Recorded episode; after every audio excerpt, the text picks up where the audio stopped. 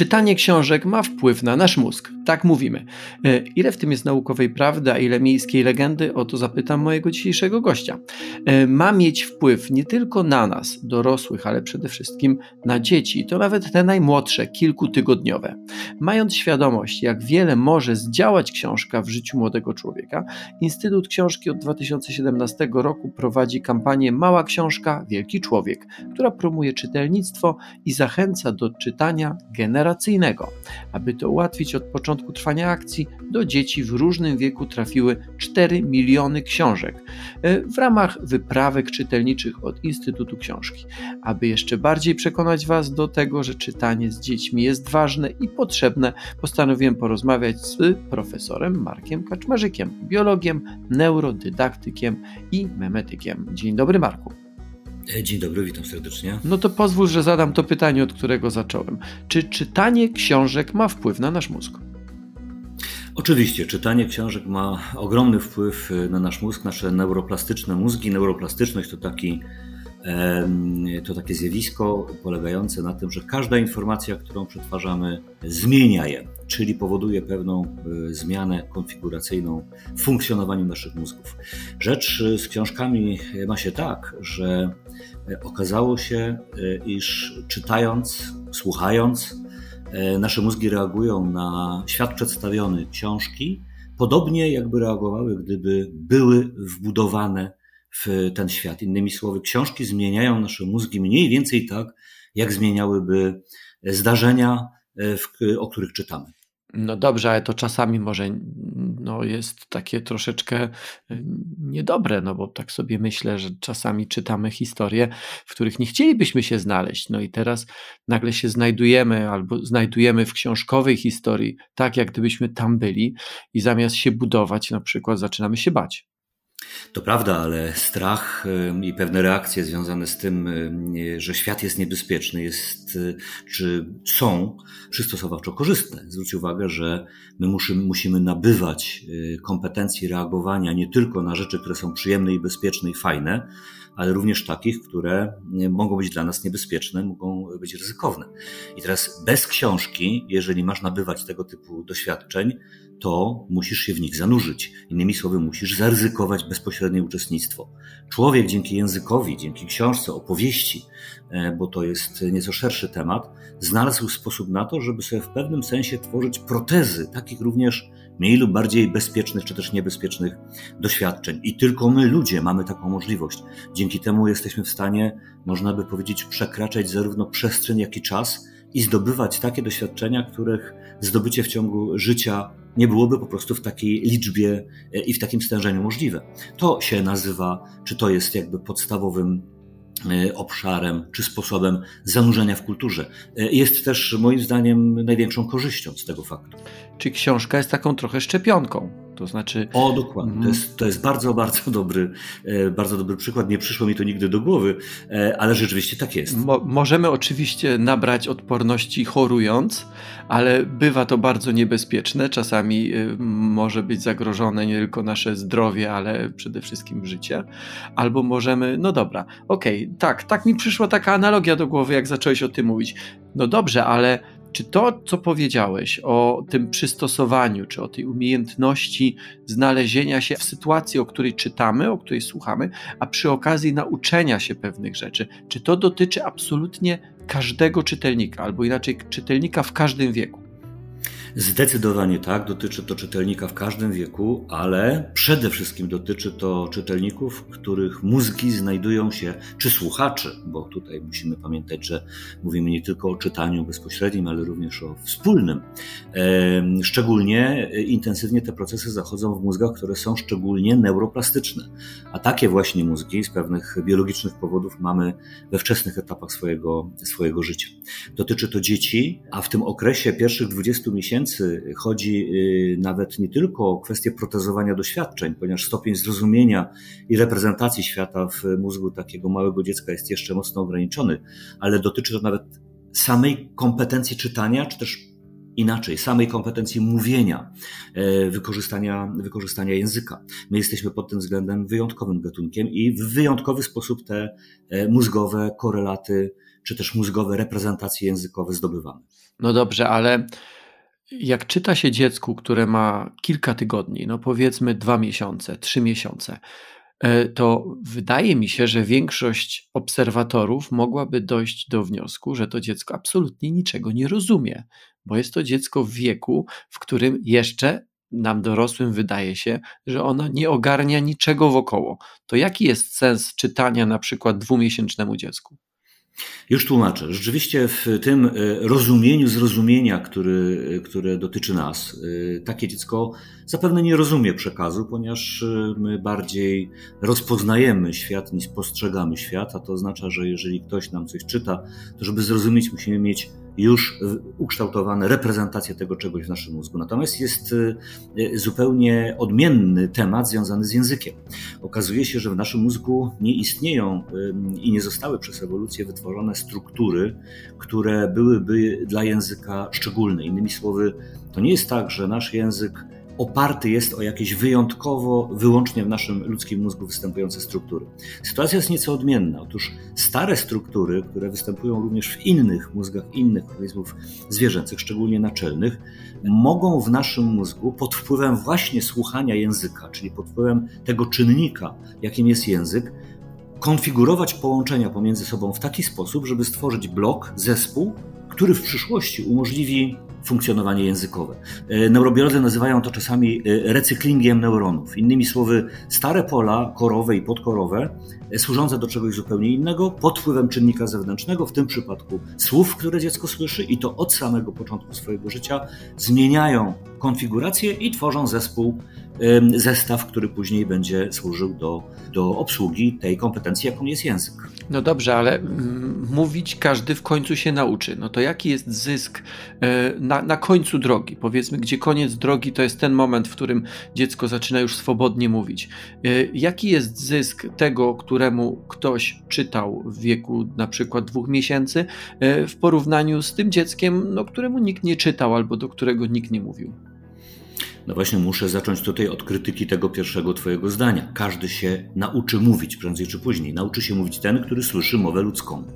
Mamy niewiele na szczęście tego typu doświadczeń, ale mamy sytuacje, w których dzieci w pierwszych miesiącach, e, a tutaj krytycznych jest pierwsze, pierwszych 20 miesięcy, nie e, miały możliwości słuchania mowy i te dzieci nigdy mówić się nie nauczą, ponieważ jest to okres absolutnie krytyczny pod tym względem. Innymi słowy, nasze mózgi rekonfigurują struktury w stronę kompetencji językowych tylko i wyłącznie wtedy, kiedy ten język w przestrzeni środowiska dziecka się, się znajdzie. Jeżeli się nie znajdzie, tak się nie stanie. I tylko na początku drogi, tak? Tak, ten, ten początek drogi jest absolutnie krytyczny. Okazuje się, że można y, nawet y, znaleźć wyraźne korelacje pomiędzy liczbą słów, które dziecko dziennie w ciągu pierwszych 20 miesięcy swojego życia słyszało, a jego sprawnością językową, e, kiedy już osiągnie tą, e, ten etap, kiedy będzie mogło mówić, a nawet ze sprawnością czytania, w czytaniu i pisaniu, czyli e, tymi kompetencjami, które są dość mocno w czasie odroczone, a jednak właśnie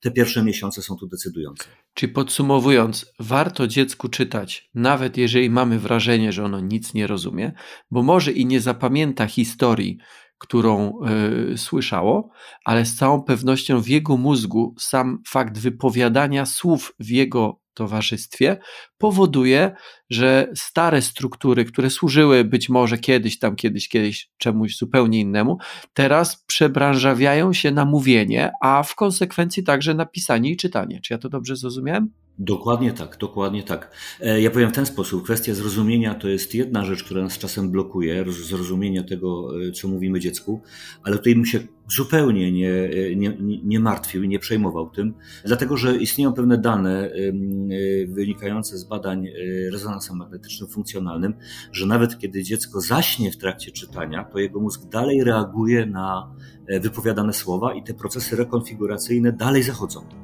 Okej, okay. czy to dotyczy też studenta, który zaśnie na wykładzie? Dobrze, to takie tylko mi się przypomniało z moich studiów. Z moich doświadczeń, z moich doświadczeń osobistych jako wykładowcy niestety nie, mhm. ale e, cóż, badania trwają. Rozumiem, rozumiem. Ja myślę, że tutaj grupa studentów, którą można by wziąć pod uwagę przy badaniu czasami jest całkiem spora, więc, więc jest e, z czego brać. Dobra, Marku, ale wracając do, ale wracając do naszego czytania. Czytanie generacyjne. Rozumiem, że starsi czytają młodszym. Czy to ma sens nawet wtedy, kiedy dziecko już potrafi potrafi czytać, czy raczej powinno być tak, że jak już potrafi, to rodzic nie powinien go w tym wyręczać? Nie, e, to znaczy, e, żeby odpowiedzieć na to pytanie, będzie troszkę dłużej, troszeczkę. Czuj się swobodnie.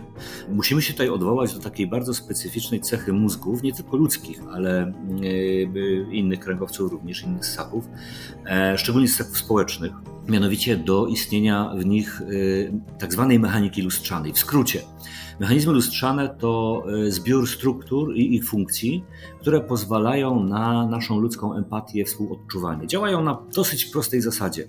Mianowicie, kiedy obserwator patrzy na drugą osobę, która w jakiś sposób się zachowuje, może być to kwestia ruchu, może być to kwestia mimiki, to w mózgu osoby, która obserwuje, pojawiają się takie stany fizjologiczne, które miałyby miejsce w tym mózgu, gdyby to obserwator robił to, co obserwowano. Czyli na przykład, jeżeli ktoś widzi idącego człowieka, to w jego mózgu, w obszarze kory ruchowej i przedruchowej, powstają pobudzenia, które miałyby miejsce, gdyby to on wykonywał dokładnie tą samą czynność. Dzięki temu my ludzi wzajemnie, wzajemnie rozumiemy. Czyli to jest to, to jest to, co jak e, słyszę wiertło e, dentystyczne, to mnie boli ząb.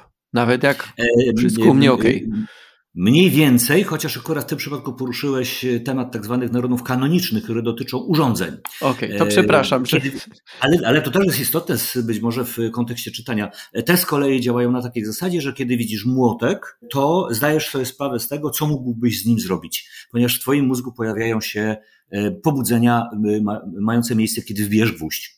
Ale w sumie tu chodzi o właśnie takie przeniesienie, o którym, o którym powiedziałeś. Dokładnie tak.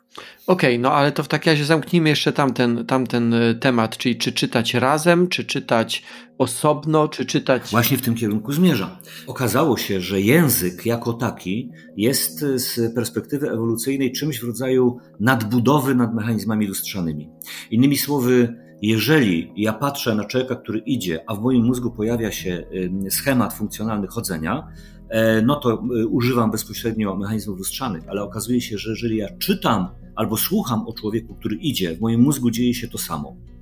Innymi słowy, czytanie jest czymś, co pozwala nam wykorzystać jakby dodatkowy element, dodatkowe piętro mechaniki, mechaniki lustrzanej. Samochodzenie nie jest jakoś szczególnie związane z emocją, ale już mimika i pewne sytuacje, które w opowieści mogą wywoływać, tak jak wcześniej powiedziałeś, czy to rozbawienie, czy to zadowolenie, spełnienie, ale również lęk, przerażenie, one są odbierane w taki sam sposób. Kiedy jesteśmy dorośli, to my mamy już y, w swoich mózgach reprezentację owych emocji i pewne związki, pewną skalę reakcji na nie.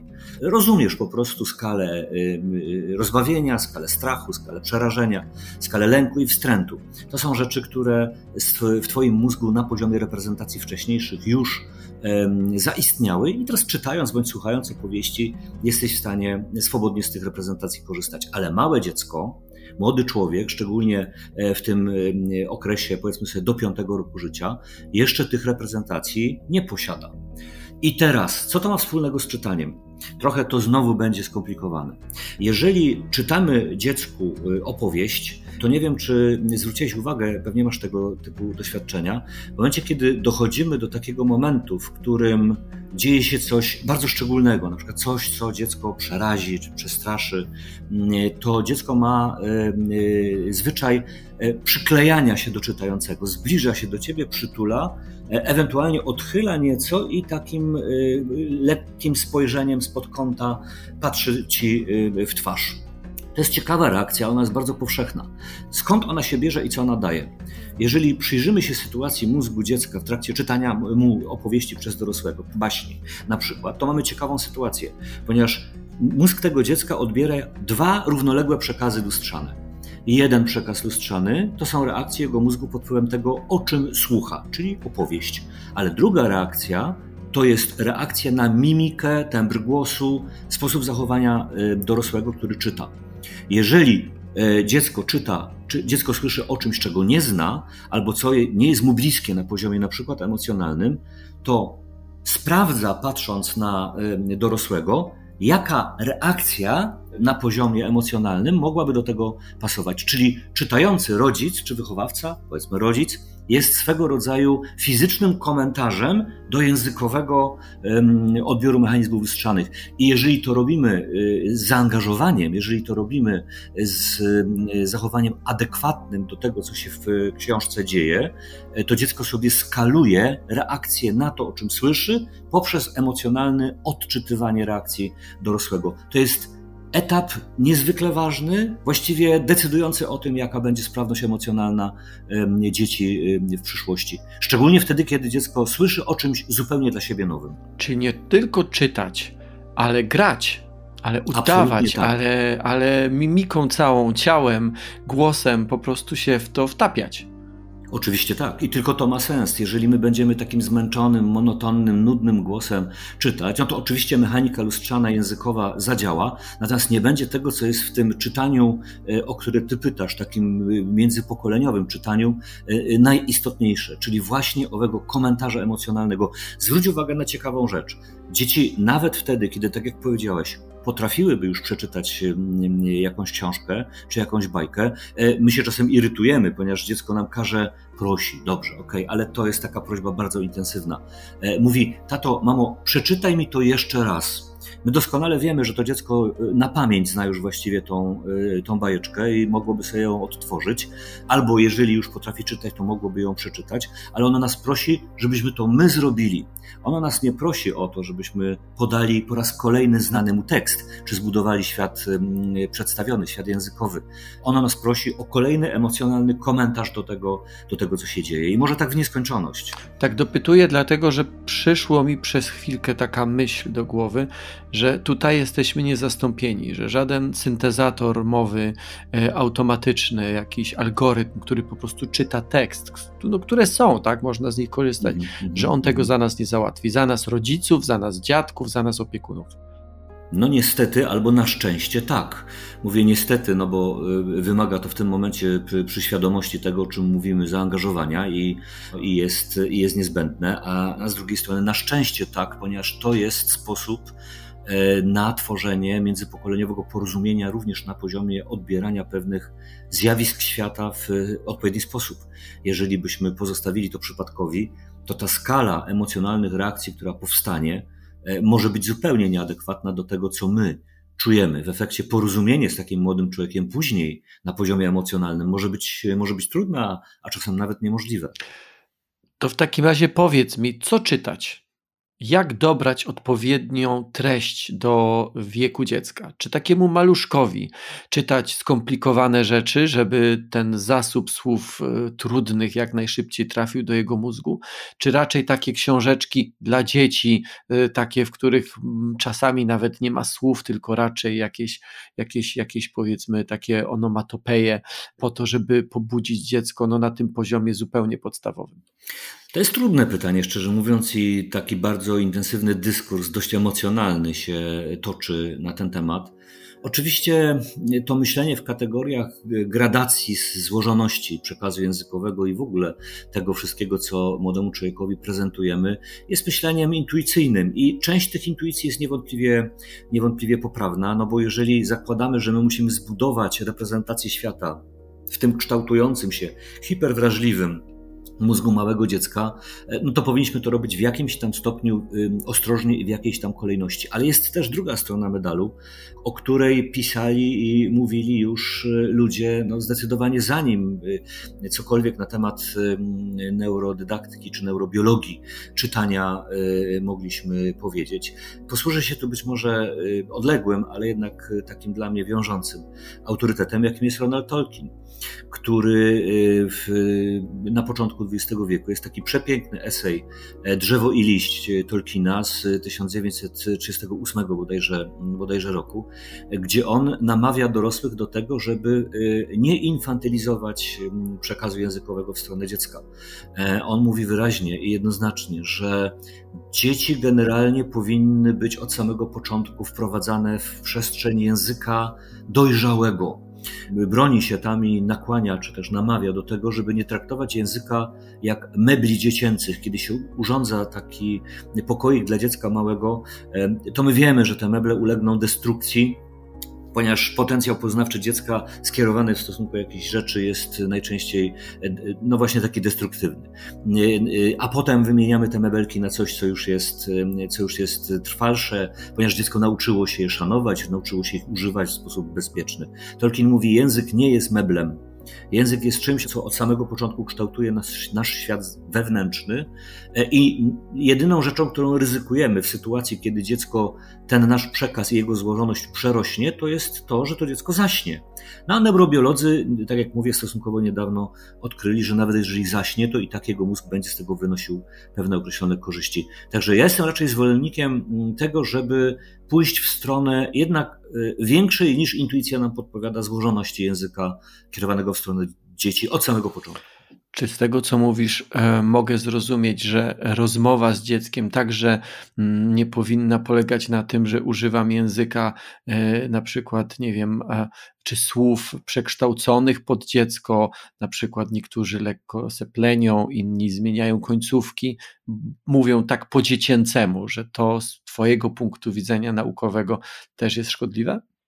To jest absolutnie szkodliwe i to y, gdyby tutaj byli obok nas logopedzi, neurologopedzi, to oni od razu podnieśliby ręce i, i, i zaczęliby nam się tutaj w, w, to wbijać, bo to jest fundament. Y, jeżeli wrócimy na chwilkę do tego procesu recyklingu neuronów, czyli sposobu wiązania się starych struktur pod wpływem języka w nowe, w nowe zestawy, to jakość tego wiązania decydować będzie o formie, jaką y, język będzie w przypadku tego młodego człowieka przyjmował. I teraz on reaguje, czy mózg reaguje i rekonfiguruje się w jakości odpowiadającej temu, co słyszy, a nie temu, co by chcieli, żeby w przyszłości działo się y, dorośli. Innymi słowy, jeżeli będziesz seplenić, jeżeli będziesz upraszczać, jeżeli będziesz infantylizować ten język na tym poziomie, szczególnie w tym pierwszym etapie to ma w warstwie dźwiękowej, w warstwie fonemicznej znaczenie, to niestety ale dziecko zacznie, zacznie mówić w taki sposób, sepleniąc, zmieniając końcówki i tak dalej, i tak dalej. No i trafi z konieczności do jakiegoś specjalisty, który będzie musiał te nasze błędy poprawiać. A więc absolutnie nie. Powinniśmy mówić dorosłym językiem, szczególnie na poziomie fonemów. Bardzo, bardzo Ci dziękuję, Marku, za rozmowę i za jeszcze więcej argumentów za wspólnym czytaniem. E, na koniec tego podcastu chciałbym e, Was, słuchacze, zachęcić do oczywiście codziennego czytania samemu, ale także oczywiście z dziećmi, ale też do wspólnej wyprawy do biblioteki. Nie tylko po to, żeby wypożyczyć jakąś książkę dla siebie, dla Was wspólnie, dla dziecka, ale też e, po to, żeby dostać jedną w prezencie. Każdy przedszkolak, który przyjdzie z rodzicem do biblioteki, otrzyma w prezencie książkę autorstwa e, Wojciecha Widłaka pod tytułem Krasnal w krzywej czapce. Ta książka jest przygotowana specjalnie przez Instytut Książki. W 6700 bibliotek w całej Polsce na dzieci wieku od 4 do 6 roku życia czeka 300 tysięcy egzemplarzy takich wyjątkowych, w zasadzie wyprawek czytelniczych. To jeden z filarów kampanii, o której już wspomniałem na samym początku, czyli mała książka, wielki człowiek. W ramach tej kampanii specjalne wyprawki czytelnicze otrzymują także rodzice nowonarodzonych dzieci na oddziałach położniczych ale też pierwszoklasiści wszystkich szkół podstawowych w całej Polsce. Więcej informacji, w tym adresy tych 6700 bibliotek znajdziecie na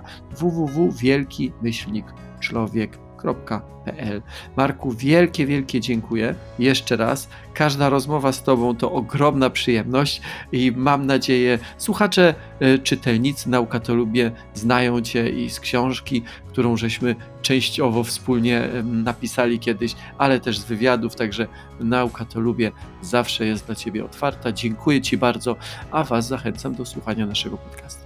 Ja również bardzo dziękuję.